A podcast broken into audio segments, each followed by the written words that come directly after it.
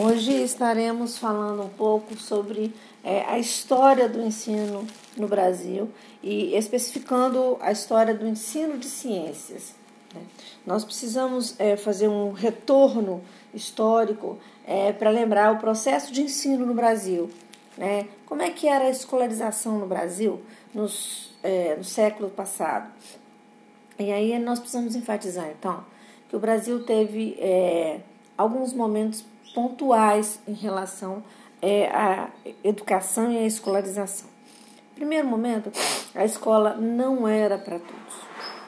É, a escola é, era especificamente para filhos de nobres é, e apadrinhado desses nobres do sexo masculino.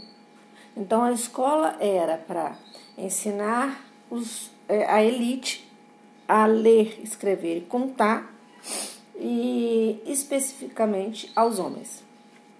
As mulheres era preservado o trabalho do lar, né? Era a aprendizagem é, das tarefas do lar.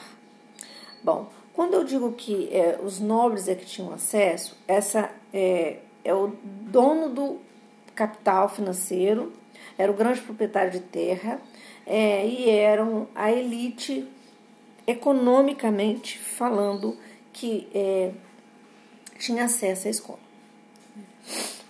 É, aos pobres, aos trabalhadores, aos é, outras classes, era preservado somente um apadrinhamento.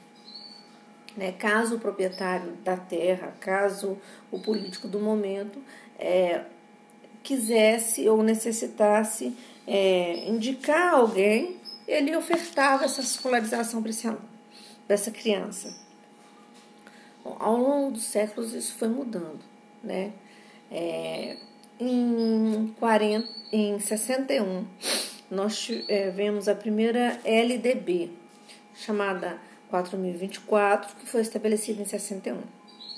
Essa primeira LDB, ela já era um pouco mais abrangente, ela já ofertava escolarização para homens e mulheres, né?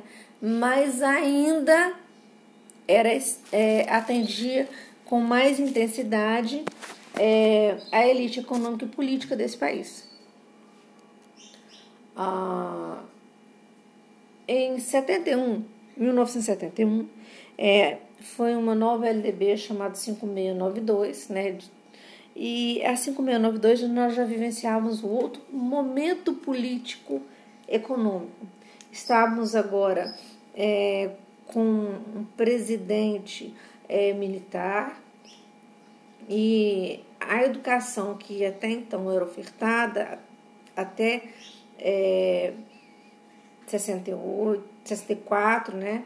Ela não atendia mais é, ao momento que nós passávamos. Portanto, a 5692 ela fez um ajuste na, é, no objetivo da escolarização e busca ofertar para uma quantidade maior de pessoas é, o ensino fundamental e o ensino médio. Na época eram chamados primeiro grau e segundo grau. Bom, é, a ênfase era no curso técnico, que buscava preparar o aluno né, para o trabalho. Então, assim, foram as épocas em 70, a 5692, ela teve pontos muito interessantes, né? Foi a época da, dos grandes polivalentes, foi a época da produção, é, da ênfase na produção. Então, cada escola ofertava aqueles cursos é, relativos a, atender o meio de produção naquele momento. E foram formados é, técnicos em secretariados, técnicos em enfermagem, técnico em contabilidade, técnico em administração e assim sucessivamente, encaixando inclusive a escola normal que atendia os professores. Pois bem, é, quando eu, eu, começo a falar da escola normal, eu tenho que dizer é, que esse ensino de ciências ele possui um caráter mecanicista. baseado na transmissão de informações que deveriam ser memorizadas e repetidas. É, eu estou falando do ensino de ciências, mas essa, esse caráter é, de memorização, ele era para toda a estrutura posta. Então, é, e esse caráter de memorização, ele começa antes de 71, mas ele permanece é, é, em 71 com a 5692. Os professores é, nem sempre tinham formação, é, eles eram muitas das vezes é, profissionais de outras funções. Então, eram engenheiros, eram médicos, eram farmacêuticos, que dentistas e bacharéis em direito que se tornavam professores de ciência. Então, é, como não existia uma formação específica, né, na maioria da, dos, dos, locais, na maioria dos, dos estados, é, quem assumia é, o trabalho de é, ensinar ciências nas escolas eram outros profissionais. Pois bem, é, a grande maioria desses docentes não era habilitada e não recebia treinamento específico, que também era um grande problema. Né? Além de não serem habilitados, eles não possuíam é, treinamento específico, eles não eram é, formados em serviço. Né? Por quê? Porque é, não tinha essa preocupação é, de cunho pedagógico é, na oferta dessa disciplina. Bom, os livros utilizados nas aulas de ciência constituíam-se tradições e adaptações de material da Europa. Então, os professores não eram formados na, na disciplina, não eram é, professores de ciências. E para gravar os livros também, não eram livros é, que levavam em consideração a questão da, do Brasil, mas eles traziam uma concepção é, de ciências, principalmente da Europa. E aí eles traduziam esses livros e traduziam esse material, e é com esse material que era ofertado para os alunos. A educação não foi pensada, então, como um direito, né? nem como formação humana, mas nesse momento ela estava voltada para o mercado de trabalho. E aí esse mercado de trabalho ele precisava né, é, de técnicos considerando a expansão econômica é, que nós tínhamos.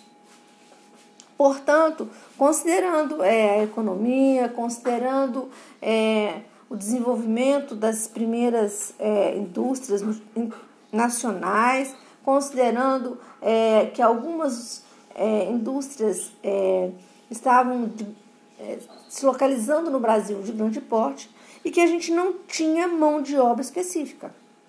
Então, é, pensemos o seguinte: a Uzi Minas veio para o Brasil na década, é, por volta de 60, né? Foi, ela foi uma indústria que foi é, construída no Brasil, uma das primeiras nacionais, e ela não tinha mão de obra específica. E aí nós precisávamos importar mão de obra para tocar o maquinário, para produzir o aço. E assim é, a gente pode citar o Zimec, nós podemos citar outras grandes indústrias, né, que ao longo do Brasil foram sendo construídas, foram sendo instaladas, mas é, a carência de mão de obra para o trabalho era muito grande. Bom, então, com relação a com essa situação que foi colocada, é, o desenvolvimento do é, era a gente precisava pensar em seguinte que é, o espaço de mercado de trabalho ele atendia é, a poucos brasileiros.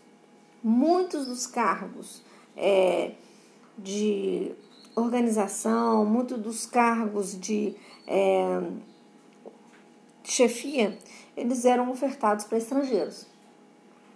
Por que, que eles eram ofertados para estrangeiros? Porque nós não tínhamos pessoal qualificado.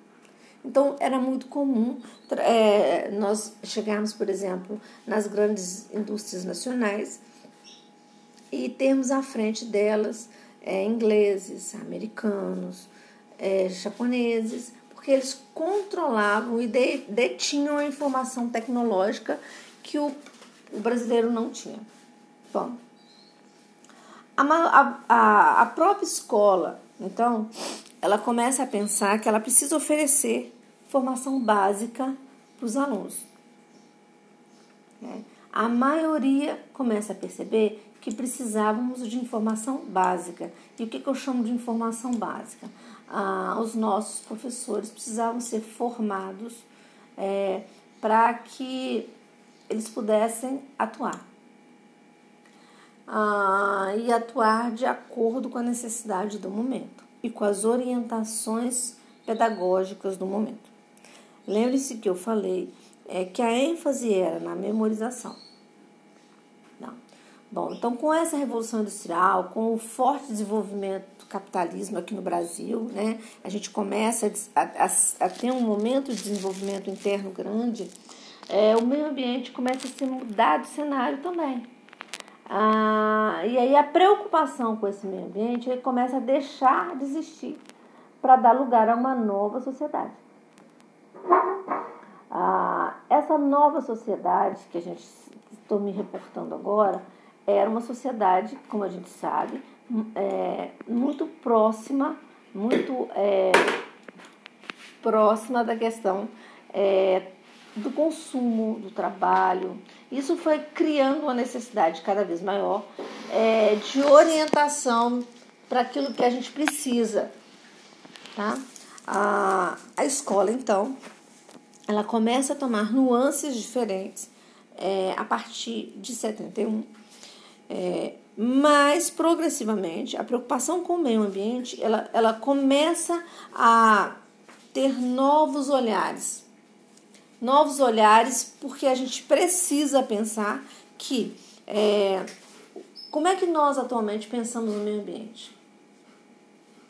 Né? Como é que nós atualmente pensamos na questão da produção?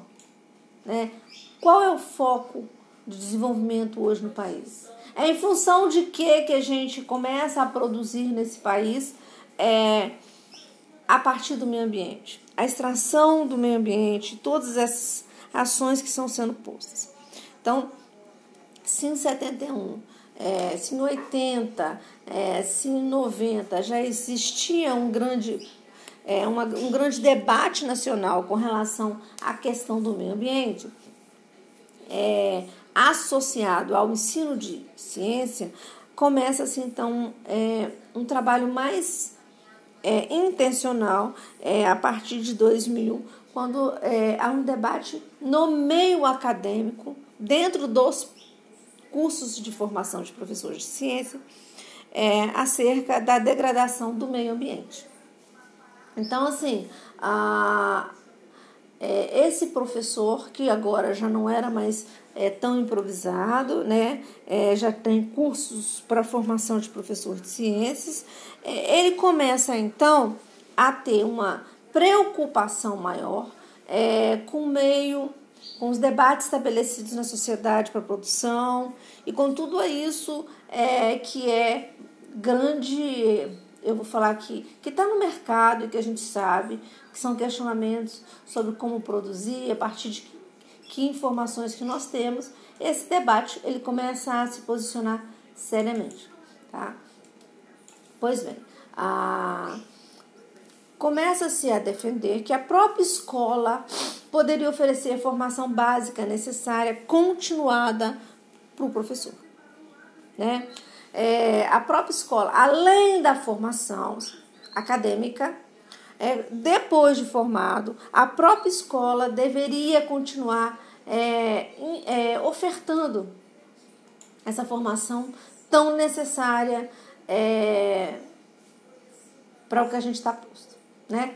Então foram sendo criados aquelas necessidades do momento e é, hoje nós temos momentos de estudo, momentos de debate é, na área de ciências e de humanas é, sobre o desenvolvimento econômico, sobre a utilização é, dos recursos naturais e tantas outras informações que estão postadas hoje e que são muito importantes.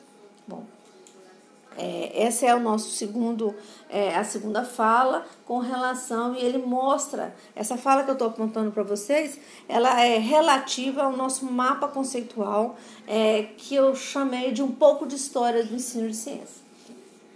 Né? Vivemos então em 2020 é, impactos no meio ambiente, impactos na sociedade e que estão a cada momento é, nos ofertando, nos oferecendo, nos condicionando a, é, a pensar o meio, a pensar o espaço em que vivemos é, e como preservar esse espaço que vivemos.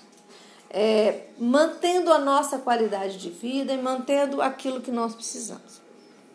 Então eu encerro esse momento, é, esse segundo, esse segundo podcast e a gente volta a conversar é, num terceiro é, momento que nós vamos falar agora é, da questão da legislação. Muito obrigado e tchau.